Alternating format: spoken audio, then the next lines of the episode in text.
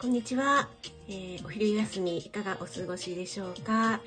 今日はダブル管理栄養士コラボということでエイタスさんと第3回目の、えーコラボライブ始めていきたいと思いますのでまずツイッターの方に飛ばしたいと思いますので少しお待ちください、ラボライブ始まりましたということで、えー、ツイッターの方にもですね一応えー飛ばしました。あ、おこらんさん、早速ありがとうございます。あ、親父くんもありがとうございます。エイタさん、いらっしゃいませ。えー招待いたしました。えーあれ？はい。あ、エイタさん。こんにちは、エイタスあです。ーよろしくお願いします。えっ、と、私の声は聞こえてますでしょう？あ、バッチリでございます。エイタスさんの声もバッチリです。あ、よかったです。もう、あれですね、3回目のコラボです3回ね。目ですよね。ちょっと今、あの、固定コメントをですね。はい、お願いします。ので、はい。えーあローガンさん、こんにちは。あ、ロガンさんお越しいただいたんですね。ありがとうございます。えーっと、こういつもあの、職味さんのアーカイブを聞くときに、ローガンさんのお名前もあ聞かせていただいてます。はい。ああの、いつもですね、ナイスなタイミングの時にいろいろ あの、ぶち込んできてくれるそう今朝もなんか、そんな感じの。素晴らしい、あの、キャラをお持ちの方で。はい、もうね、3回目になりましたよね。そうですね。私、一緒に、一生の方と3回コラボするのって初めてかもしれないです。そうなんですうんね。うんうんうん。私もそうかもしれないですね。嬉しい。なんかこういう定、なんなんだろう、定期コラボみたいのって今までやったことがなかったので、あ、はい本当ですか。すごく嬉しいです。そして、ね、同業の方だと、なんかやりにくいんじゃないのっていうようなね、意見もあったりするんですけども、ミッタうんさんは、このね、皆さんご存知の通りの、この癒しのね、いやいやいや。の方のような方なので、もう私はとってもやりやすく、はい、やらせていただいております。ありがとうございあります。がたい限りです。私も職味さんのお話聞くのめちゃくちゃ好きなんですよ。なんか、本当ですか？話し方も、ね、毎回言ってるかもしれないけど、はいなんかしかもネタめちゃくちゃ持ってませんか？そうでもないんですけど、あの、皆さんがいつも面白いお話で。ありがとうございます。はい。結構ね、ライブの時とかだと、皆さんがコメントで結構ネタを入れてきてくださるので、助かるっていうことはありますよね。あ、えっ、と、あ、なすびさん、こんにちは。ありがとうございます。こんにちは昼のお時間にお越しいただいて。えっ、と、あと、トッシーさん、あ、としらん、こんにちは。こんにちは。私は初めましてでしょうかね。ありがとうございます。海と山が好き、空も好きのトッシーさん、ありがとうございます。フォローさせていただきます。ローガンさんが、エイタスさん、可愛いって来てます。もう、あら、ねご本人の配信でもおっしゃってるんですけども、あの、女性配信者が好きですっておっしゃって、あの、大好評して、公表してますのでね、別にこれは言ってもまずくないんじゃないかなと思うんですけど、エイタさん狙われちゃいました。ありがたい限りです。ナッツさん、こんにちは。ありがとうございます。お昼休みでしょうかね。お越しいただいて。ありがとうございますあり。がとうございます。はい。えっ、と、それでは今日3回目ということでですね、えっ、と、はい皆さんがね、いろいろご紹介してくださって、えー ダブル管理栄養士なので、とっても栄養のこととか有益なお話をしてくださるんじゃないかっていう、ちょっとご期待には添えないかもしれないんですけども、今日もですね、ちょっと面白ネタということで、こっちコメントの方にも書かせていただいたんですけども、前回ね、エイタスさんとのコラボでちょっとお話ししきれなかった、栄養士の学校時代で驚いたことっていうのと、あと、時間があれば、栄養士の、え家族の反応っていうんですかね、あの、栄養士を妻または母に持った家族さんのって言ったらいいんでしょうかね。そんなことをね、えーちょっと12時30分ぐらいまでを目安にお話できたらなと思います。よろしくお願いします。よろしくお願いします。ローガンさん、やったーって喜んでます。もう多分ね、ローガンさんの、えー鼻の下がですね、今地面までビローンと伸びている。初めまで。地面までね、ね、ローガンさんね、それちょっと、あの、ずり向いちゃうということなので、お気をつけください。あ んカレンさん、こんにちは。ありがとうございます。こんにちは。よろしくお願いします。夏さんもクラッカーありがとうございます。それではですね、えっと、私とですね、あの、エイタさん、またね、栄養士の学校ということで、もう世代も違いますし、いろいろね、違うところがあるかとは思うんですけども、まず私の方からちょっとお話しさせていただきおます。願いします。えっと、私、あの、ご存知の方もね、多くいらっしゃるかと思うんですけども、40歳過ぎてから栄養士の学校に行き始めたんですね。で、えー私は2年生の専門学校に行ったんですけども、あの、こういったね、栄養士系の専門学校はこんなに厳しいものだっていうのを、もう初めてうんで目の当たりにして、ちょっと舐めてたみたいなところがあって、もうびっくりしたんですよね。で、えー何がびっくりしたかと言いますと、これ、エイタスさんはあったかなどうかなっていうことなんですけども、えっと、まずね、大きく2つあるんですけども、1つは、うんえっと、調理実習の時ですね。あの1年生の時は、えっと、中華とか日本食とか、えーああ、ありましたね。だよね。ああいうので、うんその時はまだちょっとね、緩かったんですけども、2年生になって、えっと、臨床栄養学とかで、あこう、いろいろその病態によっての、なんていうんですかね、ーこう、うん。貧血食を作りますとか。いや、ありますよね。ありますね。そうゃいう時とか、うんあと、集団調理とかありましたうんよね。うんうん、ありました、ありました。あの、実際に、その調理現場で、他の学年のお昼ご飯を全部作るみたいな。あーありました、ありましたあね。りましたよね。そういう時にですね、まず調理実習に入る時に、チェックがめちゃくちゃ厳しい。ああ、わかる。実習室に入る前にこうずらーっと並んで、えーまずですね、これ、もうちょっとびっくりなんですけど、メイクしちゃダメだったんですね。ああ、あ、はい。はい えっと、まだね、あの、高卒で入ってきた子はいいんですよ。いいんですけども、もう私たちみたいなね、もう社会人、ノーメイク、ええー、みたいな。だからね、もう、その、調理実習がある日はメイクをしていけないっていうことで、かろうじて、眉毛は、さすがにないと怖いからっていうんで、眉毛だけは OK だったんですけども、やっぱり異物混入とかいうことにすごく厳しかったので、ややっぱりほぼなんかすっぴんみたいな感じだったんですね。そうなんです。メイクへーそしてこう、爪チェック、うんうんうん髪の毛とか、なんかこう、うんうんあの、助手さんの前でこう、ぐるっと一周して、ああ、あります、あります。髪の毛の後ろの遅れ毛が出てないかとか。そうです。なんかもう、髪の毛も帽子にすっぽり入れ、うんうんうん入れのっていう感じあの、で。調理ネットってなかったですか？一回ネットで全部髪の毛をはい。入れ込んでからの調理帽子だったんですよね。あ、私のところはネットはなかったんですけども、あ、ネットかぶったらもう髪とかもうぺったんこですよね。いや、もうやばいですよね。その後デートとかあろうもんならもう、もうやめて。なんかもうそのチェックがあまりにも厳しかったのでちょっとびっくりしたっていうことがあったんですけども、やっぱり、ヘイタさんもそうでしたか？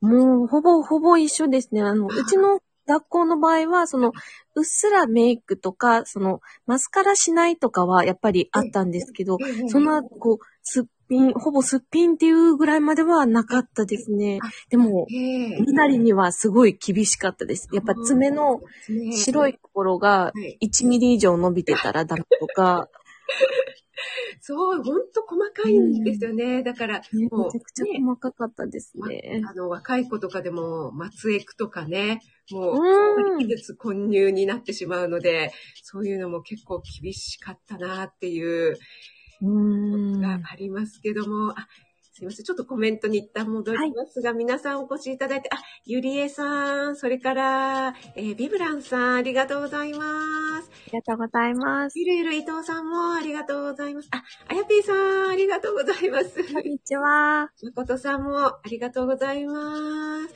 えっ、と、あやぴーさんがメイクダメなんですねって驚かれてますけど、ここれはちょっとね、私も入ってみて知ったということで衝撃だったんですけども、えっ、と、あ、翔さん、ありがとうございます。翔ちゃんこんにちは、翔さん。ありがとうございます。はじめましてですけど、フォローさせていただきます。今日はですね、ちょっと栄養士の学校時代に、ちょっとびっくりしたことということでお話ししてます。あ、ピアノさん、ありがとうございます。お昼休みでしょうか嬉しいです。お越しいただいてありがとうございます。はじめまして、お願いします。やっぱりこういう、あの、栄養士とか、あと医療系とかもそういったことが、あそうん、ね厳しいですよね、多う分。んなんか看護師さんとかの学校も厳しそうですよね。こうもう手洗いとかもすごく厳しいとかって言いますもんね。ん。なんかもう、爪ブラシで洗いすぎて、はい。手が真っ赤になるぐらい洗わせられました。ね え、だから、そうなんです。私もクラスメイトでちょっとアトピーの男がで、すごくこうやっ、きつくてですね、あの、途中で、そう、途中リタイアしちゃったっていう子がいたんですけども、やっぱり辛いですよね。辛いですね。あーこうやっぱうんね、手に染みるんですよね、消毒とかがね。ー、染みますよね。いや、辛い。コロナ禍でね、やっぱりどこでもね、もう消毒しなきゃいけないっていう、今の時代はやっぱりね、えー栄養士じゃなくてもそういう方は厳しい、ね、辛いんじゃないかなと思うんですけども、はうん。い。そして、えっ、と、あ、おこらんさんは、えっ、と、私の仕事も食品を扱うので、えー前はうん全部禁止でしたということで、へー。今少し緩和されて OK になったけど、えー、つけまはまだ、あ、つけまとかだとやっぱりね、こう、ポロって落ちちゃって、うん小さいから、わからなくなっちゃうっていうのがありますもんね。うん本当にこういう業界はなんか、なんでしょう、異物混入が命取りになっちゃって、それがね、業務停止とかにもなりかねないので、ね、結構厳しいですよね、そういうところはね。ねですよね。だからもう、なんだろう、ネイルとかも夢のまた夢ですよね。ね、本当に夢のまね。そう私結構めんどくさがり屋でなんかねうんうん爪もななんだろうちっちゃくてあんまりネイルに適したような爪じゃないので、あのそれをね逆に逆手にとってあ私ちょっと職業柄ネイルできないんですよねわかるかもしれない。っていうところ。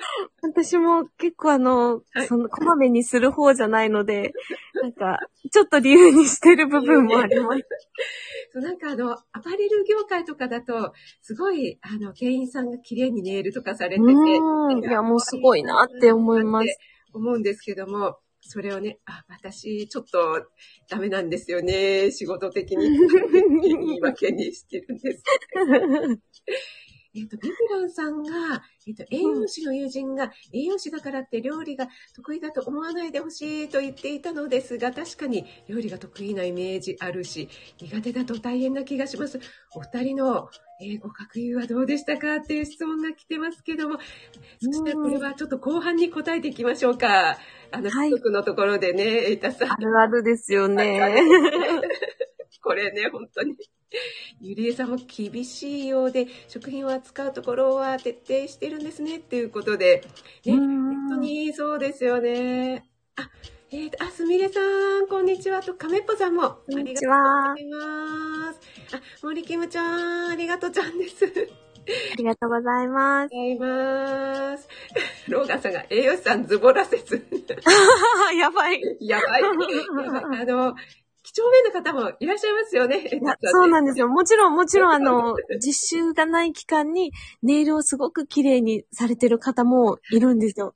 はい。で、ちゃんと実習期間にはもうオフしてきて、はい。綺麗にしてるっていう方ももちろんいらっしゃいます。いらっしゃいます。あの、ローガンさん、私を標準だと思わないように。ということで、あ、オリーブさんちーちゃん。アーティスですね。こんにちは。。こんにちは。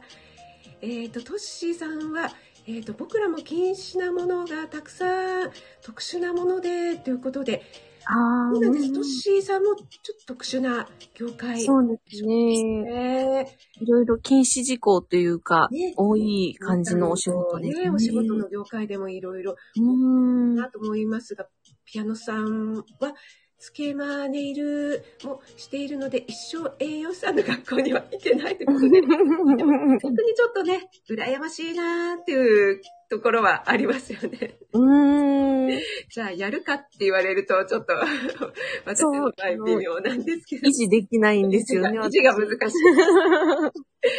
はい、あの、エタさん、仲間ですね。仲間ですね。もう、ぐっと固い握手を。今結ばれました。あカレンさんはやっぱりね、NG ないかもっていう。ね、そうですよね。その業界によって、まちまちかと思うんですけども、えっと、そうしたらですね、ちょっともう一つの栄養士の学校でえびっくりしたことということで、うんうんうんえっと実験がありますよね、エータさん。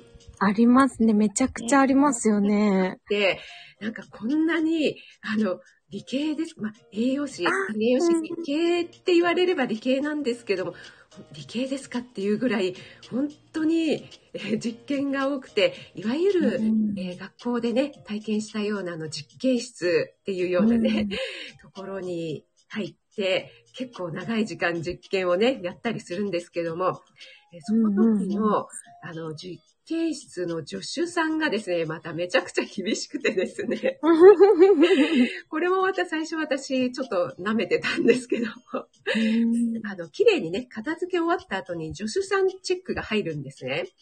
それああ。で、助手さんの OK が入らないと、その班全体の連帯責任されて、その班が帰れないということになるので、うんうんそれうん。を学習してからは、もう絶対にダメ出しされると後回しになっちゃって、あの、お昼休憩がどんどんどんどん短くなってしまうので、ああ。それを学んでからは、もう絶対に抜かりなくね、みたいな感じで、ようになったんですけども、えっと、どんなことをチェックされるかと言いますと、ままず、ビーカーとか、あと、なんでしょう、フラスコとか、あるかと思うんですけど、うんそれの、なんだろう、水滴一つ許されないみたいな。感じで、あと、よくあの、なんだろう、切った材料を置くようなバットってありますよね。うんうんうんうん。とバットとか、あとザルっていうのがあると思うんですけども、それをですね、ちょっとこう、金属が、なんだろう、強化するために折りか、うん折り返してるようなところ、そこにどうしても水が溜まっちゃうじゃん。あうんあ。はいはいはい。それをですね、助手さんがこう、手のひらでこう、パンパンパンってやるんですよ。そうするとですね、絶対水滴出てくるじゃないですか。でパンパンってやって、水滴出てくると、はい、ダメ。やり直しって言われるんですえよ。えいや、結構厳しい方だと思います、それ。その、この水滴が、なんていうんですか、水、そこから菌が繁殖しちゃうから、みたいな感じで、はい、やり直しって言われて、もう本当いじめかって思うぐらいに、そのパンパンがですね、すごいね、パンパンパンパンみたいな、もう出してやるぞ、みたいな。敵も逃さないぞぐらいな感じで、パンパンパンパンやって、なのでもう、それ以来ですね、もうみんなどの歯もパンパンパン出ないよね、出ないよね、みたいな感じで。で、もう、あの、女子さんがやって出なかった時は、もう結構もう、班のみんなは、どうや、みたいな感じ。そうなりますよね。もう、女子さんもちょっと渋々、はい、じゃあ、うんオッケー、みたいな感じで、うんよしっていう感じで、もう、お昼、お昼、お昼、みたいな感じで言ってたっていうのはですね、すごい。ああ、なるほど。いや、で、も、確かに、あの、女子さんとか先生によって、はい。厳しさが、はい。ね、違いますよね。厳しい先生の時はもう本当実習とかもピリッピリッとしてて。ピリですよね。うーん。そうなんです。エイタイさんはいかがでしたか？その辺の、あの、実験の厳しさっていうんですかね。実験の厳しさは、でも、いや、でも職味さんの学校の方がすごい厳しいなっていう印象でした。うちも多分、その、なんだろう、水滴を残さないとか、元あった場所にしっかり、そのサイズ別に直したり、はい。身なりをもうコロコロで、あの、髪の毛一本たりとも落とさないみたいなのはあったんですけど、その助手さんが最強ですね。ね、本当に。なんか助手さんもそれを生きがいに働いてるんじゃないかって 思ってしまうぐらいすごいんですよね。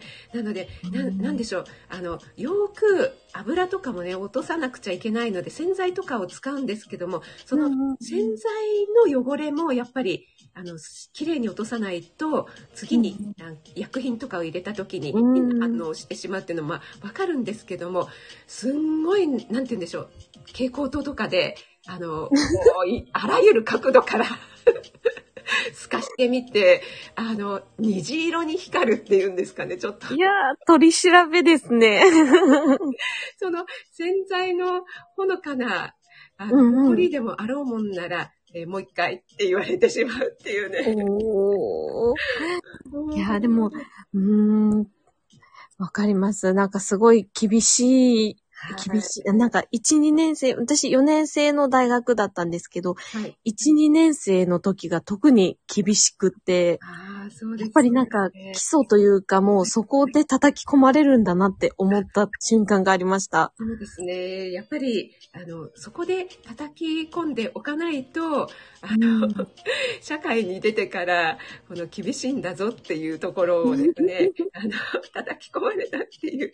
私なんかあの、結構ね、学生の時は全然あの、専門の学科ではなかったので、すごくゆるゆるで過ごしてきたので、あ、やっぱり専門の学科っていうのはこんなに厳しいんだっていうのを、社会人になって身をもって体感したっていうことがありましたね。なるほど。いや、でも厳しくてびっくりしますよね。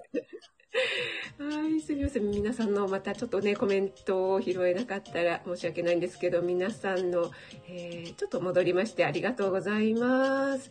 えっ、ー、と、そして、えー、あ、白くまんがありがとうございます。こんにちは、えー、ありがとうございます。えっ、ー、と、トッシーさんは、僕ら、えっ、ー、と、修行時代、洗った水滴を伏せといて、一滴でも水滴ついてたら呼び出しだったということで、あ、うん、厳しい。もかなり厳しい業界で、夏さんは出産チェック、これでもかっていうぐらい。そうなんですよ。あ、まや太郎さん、ありがとうございます。あ、来てくださって。どんどんパンパン、どんパンパン。もう本当にそんな感じで、もあっちこっちでですね、パンパンパンパン音がしてるっていうね、あの、実験室っていう、えー、そんな光景がありましたけれども、あ、春夏さん、ありがとうございます。ありがとうございます。はい、そうなんです。専門学科厳しいっていう。あ、ラベさんも、こんにちは。あ、はるるん、ありがとうございます。あ、こんにちは。ありがとうございます。ということでですね、ちょっと学生時代のですね、びっくり厳しい体験を、えー、お話ししていただいたんですけども、うん、そうしましたら次は次のお題ということで、皆さんからですね、その栄養士を家族に持ったというね、栄養士を妻または母に持った家族の反応はどうなんでしょうということで、瑛太さん、えー、いかがでしょうか、うん、これですね、あの、特に最近なんですけど、結構主人がですね、うんはい、あの、家事をしてくれるようになってから、はい、なんか、まあ、してくれるからお任せしようとは思いつつも、やっぱり自分のこの、なんて言うんですかね、今までこう、ずっとやってきたポリシーというか、こだわりがあって、で、あの、ウインナー一つに関しても、はい、なんかそのウインナーはちょっと添加物が多いからこっち買おうとか、はい、ご飯を食べてる時も、あの、納豆にはね、今朝の職人さんのライブもちょっと納豆のポテンシャルっていうことだったんですけど、うん、ほとんどね、雑談で終わりましたが。はい。うんこんなビタミンが入ってて、タンパク質も取れるんだよとかってついついなんか世間話みたいな感じで子供とか主人とかに言っちゃうんですね。はい。はい、で、なんか、こう、ちょっと主人が違うことを言ったら、あ、それはちょっと違うよみたいな、栄養的には違うよみたいなことを言っちゃったりするんですけど、はい、なんかそういう時って、の、主人からしてみれば、お腹を満たせればいいから何だっていいじゃんみたいなタイプなので、ああ。ちょっとこう、なんて言うんですかね。栄養って難しいね、みたいな、ちょっと冷めた感じのリアクションをもらうんですね。それで子供たちは割と、うんあの、すんなり、あ、そうなんだって言って、じゃあ、野菜も食べようとか、納豆も食べようとかって食べてくれるんですけど、あ、いい。そう でもなんか、こう、やっぱり、自分のね、あまり押し付けちゃいけないなって思うんだけど、はい。どこまでこう言ったりしてる、言っていいのかなとか、そんな感じをちょっと職人さんにお伺いしたいなと今日思ってそう。ね。あ、井上さんありがとうございます。前太郎さん指摘っぽくって言ってそうるけども、なんか、あの、つい、つい出ちゃいますよね。もうつい、ついね、言っちゃうんですよ。なん違いか、ますよね。でも、うちも全く一緒で、あの、夫は全然食べれれば何でもいいじゃんで、あの、コンビニ弁当とかも濃い味付けとかも大好きなので、もう、うんうん私は、あの、基本、夫に言っても何も響かないので放置なんです。はい、夫は放置なんですけども、やっぱり、瑛太さんのところと一緒で、うん息子、子供ってすごく素直だから吸収しますよね。うんうんうん。そうなんですよねあ。んまり言い過ぎちゃってもいけないのかなと思いつつも、つい、あの、うんそんな言ったつもりじゃないんですけども、さらっと言ったことも結構覚えていて、これはうん。こういう栄養があるんでしょこの組み合わせがいいんでしょとか、あとやっぱりさっきのね、エイタさんみたいに、あの、ソーセージとかを買うときは、あの添加物、あの、発色剤とかがね、入ってないやつを選ぶとか、なんかね、そんな風に、息子はね、していますよね。うんなるほど。うんそうなんですよ。え、ご主人はい、あれですか、すんなり受け入れてくれますか？なんか、作ってもらったのは食べるよ、みたいな、そんな感じですか？そうですね。作ったのは食べるけれども、基本的に私と息子は薄味。うーん。ねうん。だから、割と、あの、これ味付けたとか言われることあります。そう、あの、お味噌汁とかも、なんか、うんこれ、お味噌入れたのみたいに言われることがうーん、そうなんですね。あって、もう嫌ならいいです、飲まなくて、みたいな 感じなんですけど、うんそうなんで。ですも、そうですね。うちもそうかもしれないです。あの、結構マヨネーズとかケチャップがはい。好きだから、はいもう、ビュって、あの、かけるんですよね。もうでもその、それに関してはそこまで言うのはあれだからはいもう美味しく食べてもらえたらいいなと思って何も言わないんですけどね。はい。そう、やっぱり、ある程度、こう、ほ放置というか、がいいですよね。あんまり口出したりするのも良くないなと思って。そう。あ、ラベさんがなんか最終的に味足されますねっておっしゃってますけども、あれですよね、その、一回は、その、ちゃんとこちらが出した味で食べてみようよって思うんですけども、うんうんうなんか一口も食べないうちに、なんか足されたりとかすると、すごい、えー、ってなりますよね。うーん、なりますえね。さんの旦那さんは優しいからそういうことはないと思うんですけど。いやいやいやいやいやいや、でも結婚当初とかはもう、ブブブって思う、有無を言わさずかけられてました。あ哲也さん、ハートありがとうございます。がとうございます。ありがとうございます。えっ、と、ビブランさんが、えっ、と、タナランは0が1になったと,、えー、とところだから、えーぐっと我慢した方がいいのかな。でも最初が肝心というのもあるよね。普段どういう視点で食材を選んでいるのか、スタイフ聞いてくれてるらしいから、学んでもらえたらいいね。ということで来てますが、えっ、と、さっきのご質問で、あの、管理栄養士だと、料理得意なんでしょみたいな。そういう風に見られちゃうというところは、エイタさんいかがでしょうか？めちゃくちゃ見られますね。あの、人に紹介して、はい。奥さんが管理栄養士とか栄養士っていうのがバレ、バレちゃうと、はいえ、ちょ料理めちゃくちゃうまいやんとか、はいなんか健康診断はいつもオール A だねとか、言われちゃうからプレッシャーなんですよね。でも、あの、もちろん、あの、栄養大学で一緒に栄養士になったはい友達の中には、料理、いや、苦手っていう子はいました。いますよね。うん。もうここでも本当に、あの、エイタさんと全く同じ意見なんですけども、管理栄養士の中でも、本当に、あの、料理の方に、料理研究家みたいな感じで、もう料理の方に進む方と、あとは研究職とか、なんだろう、主に、栄養成分とか栄養指導とか、ね、そっちのちょっと医学系の方に進む方では全くやる内容とかも違ってくるので栄養士だからといって料理が得意なわけではないっていうことで、うん。はい、すごくね料理がすごい青い鳥あ宮野さんありがとうございすごい。青い鳥が降ってきました。ありがとうございます。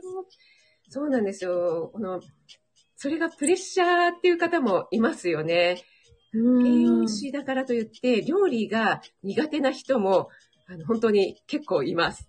うん、いますね。もうむしろ作りたくないぐらいな感じの人もいはい。友達にはいて。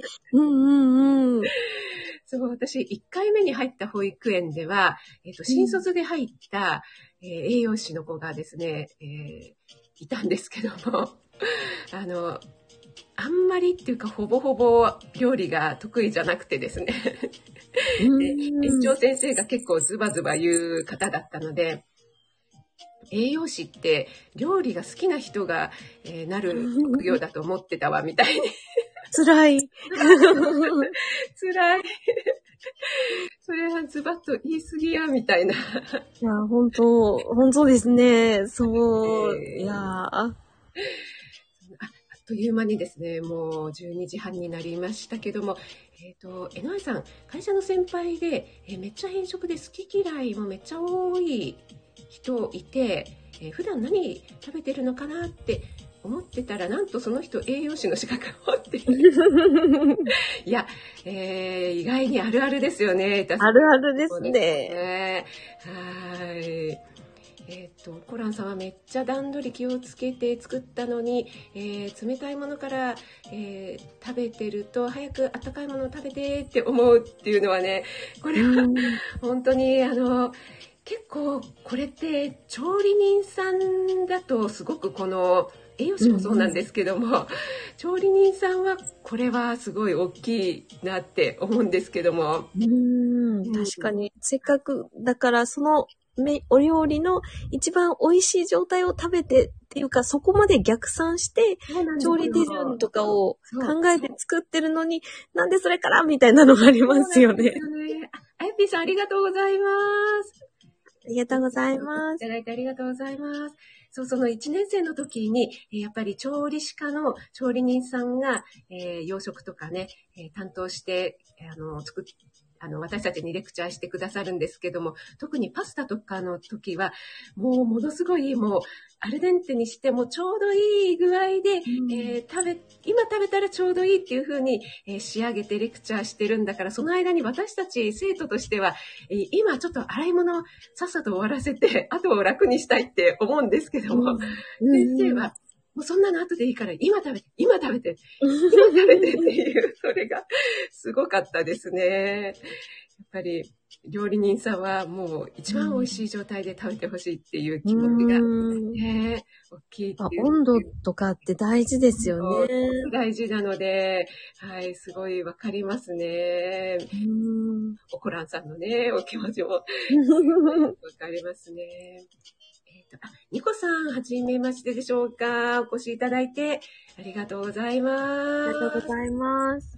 腸活についてということで、えー今日はダブル管理栄養士ということで、えー私、食味とエイタさんとで、えーコラボライブ、今日が第3回目となっておりますが、あっという間に30分になりました。えー言うまですね。ありがとうございます。あの、最後にエタさん何かあの、お話ししていきたいこと、えー告知なんかがありましたら、はい、はい。お願いします。あの、一番最初のトークテーマの、はい。えっ、と、が栄養士学校時代に驚いたことのお話をちょっと最後にちょろっとだけさらっとはい。お話しさせてもらうと、職味さんも、あの、すごい厳しいっていうのが、はい、あの、あったかなって思うんですけど、私も実は同じようなことをはい、思ってて、はいあの、私は4年生の大学にその高校生からそのまま上がって、えっ、と、20代前後の時、20代前後？10, ?10 代後半から20代前半の大学生活っていうのを送ってたんですけど、はい。なんか、大学生ってこんなに勉強するんだ、みたいな。なんか思ってたんと違う、みたいな のがすごい驚いたなっていうのが、はい。うん思いましたね。ああ、ちょっと、やそうなんですね。もう、エイタさんはうんすでにその時点でそれを経験されていたっていうことなんですね。うん、いやもうなんか、こう、ちょうど、オレンジデイズとかの、あの、大学ライフドラマみたいな、キャンパスライフとかが、それ、もうイメージとしてあったので、そんな感じかなって、こう、ふわわんって思って、いざ、そうですよね。なんか、結婚になった、イエーイみたいな感じで、あの、放課後は、ね、飲み会行って、イエーイみたいな。そう、もう大変とか 飲み会、ねサークルみたいな。とか、うえん。ーもう全然違いますね。やっぱり理系とほぼ一緒なので、リリポートとかもすごい数ですしね。あ、レポートやばかったです。はいそっか、じゃあもうエタさんはその時にもうね、体験されていたということで、でもなんか最初がそれだったから、あ、はいこんなに厳しいんだ社会ってってすごい叩き込まれて、はい。そこで、まあ、なんか良かったのかなっていうのはあるんですけど、でも、うーん、でもこんなにも、なんか栄養士だから栄養のことだけ学んでればいいのかなって思ったら、はい。なんか臨床とか病理学とか解剖とか、こうとかね。統計学みたいな、使うのみたいな、本当ですよね。そんな授業まであって、なんか、あすごい勉強するんだなっていうのが、ちょっと驚いたことで、最後にちょっとこれだけ伝えたかったです。あ素晴らしい。それが今のエイタスさんのね、いろいろな肥やしというか、糧になっているということですね。皆さんからあの、オレンジデイズ懐かしいというお言葉ですけども。そう、では最後に、あの、エイタさんのですね、この、えっと、告知、エイタさんのご紹介をさせていただきたいと思いますけども、ありがとうございます。毎日、平日ですね、11時45分から30分、イタさんのチャンネルでライブをされているんですよね。前は朝だったんですけども、えーうんお昼の時間帯になったということで、そしてですね、エイタさん、ウェブデザインとかもされている。あ の、すごくね、毎回毎回、このサムネとかもエイタさん、えっ、と、私頼んでないんですけども、もうささっと作ってくださって、それがですね、本当にね、毎回おしゃれに作ってくださるのでね、とんでもないです。な。と思っているんですけども、私がですね、その、ちょっとね、こっそり、すいません、聞かせて、聞かせていただいた、あの、い。5月18日の最近の振り返りと気づきっていう、そしてあ5月18日っていうあ、あれをですね、もし、あの、聞かれてない方はですね、アーカイブ残ってますので、ぜひ聞いていただきたいと思うんですけど、えーご主人、ダナランと呼んでいるご主人とのね、めちゃくちゃ素敵なエピソードが語られているんですよね。お恥ずかしい。いやいやもうね、私、本当にね、うるうる来ちゃって、えっとさ、やっぱりありがたねい、今、あの、ね、一番大事な時なのでね、いろいろね、あの、制限があって、こう、外に出れないこととかあるかと思うんですけども、もうなんと素晴らしい、サナランの配慮でドライブに連れて行ったっていうような、あんまり、もしね、聞いてない方はネタバレになっちゃうのでお話ししませんけども、すごいね、素敵なサプライズがありましたので、それをね、えー聞いていただければなぁなんて思います。はありい。がとうございます。もう聞いていただけたってだけで恥ずかしいやら嬉しいやらです。あの、一回に聞いて、あの、また、えー繰り返して聞かせていただきます。おかわりまで。かわいい。はい、ビブランさんからもね、えー、ダナランの株が上がったということ、本当にね、えー もう本当に羨ましいというね、幸せのお裾分けというようなね、えーライブアーカイブになっております。ということで、あっという間にね、ちょっとね、40分になってしまいましたけども、今日はお昼のお忙しい時間にお越しいただいた皆さん、ありがとうございます。潜ってね、ありがとうございますあ。りがとうございます。あ、おこらんさんもたくさん絵文字をありがとうございます。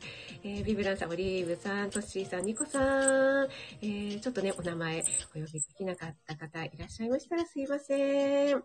えーそれではですね、えーと、エイタさんの体調がね、続く限り、はいえー月1ぐらいでまたこんな感じでゆるく、えーコラボライブしていけたらなと思ってますので、またエイタさんよろしくお願いします。こちらこそよろしくお願いします。今回もめちゃくちゃ楽しかったです。ありがとうございます。森きもちゃんも楽しかったということでありがとうございます。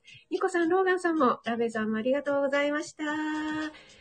ゆるゆる伊藤さん、トッシーさん、ナッツさんも、ゆりえさんもありがとうございます。それでは、ダブル管理栄養士コラボ、これにて終了にしたいと思います。皆さん、引き続き素敵な午後をお過ごしください。エタさん、ありがとうございました。ありがとうございました。失礼します